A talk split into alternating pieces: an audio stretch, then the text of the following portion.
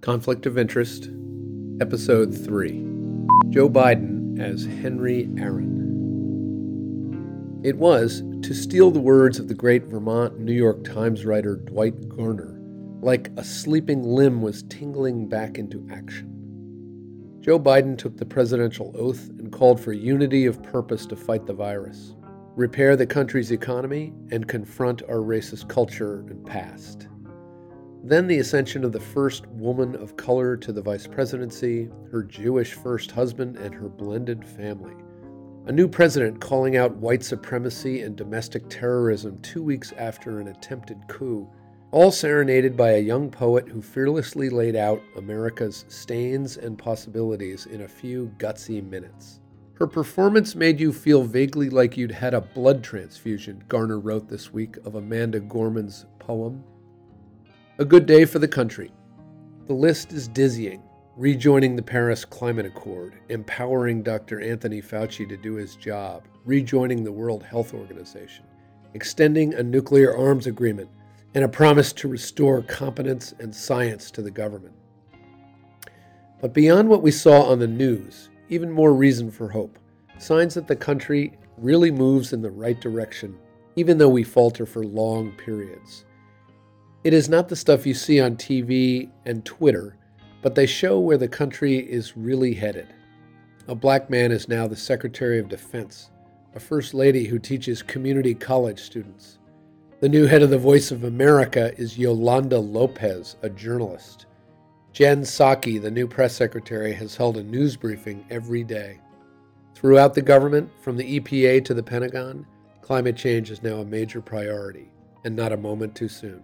Keep your eyes on the Department of Energy, which will be driving the monumental shift from an oil and coal economy to a clean one.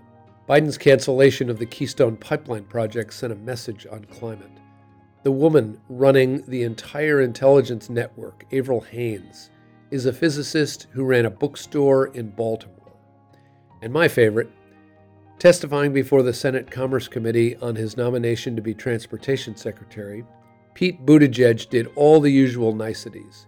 He pledged to work with senators. He even thanked his home state senator, Todd Young, a Republican, for introducing him. And then he turned and introduced his husband, Chasten, to the committee, thanking him for his support. What a moment. These are just some of the big changes going on beneath the surface of the government, and all these people bring others with them. The Secretary of Defense will bring other people of color to run the military. The White House press office will be staffed by young, idealistic men and women who will go on to populate the government for years. Mayor Pete, at his best, will inspire the career staff to do good work.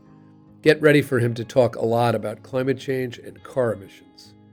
Is this all a panacea? No. I have qualms about a military man running the Pentagon in contravention of the Constitution. Avril Haines was at the CIA when we killed people with drone strikes under Obama's orders. Sometimes she personally approved them. But overall, if you want a government staffed by people who care deeply about making it work for people, these developments are game changers. This will get harder, of course.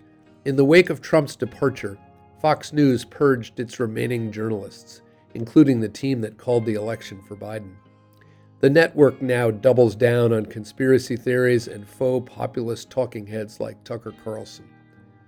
Look no further than David Leonhardt's piece in the New York Times this week about having to drive his mother across the country for a vaccination shot. Along the way, he encounters people barging into stores refusing to wear masks.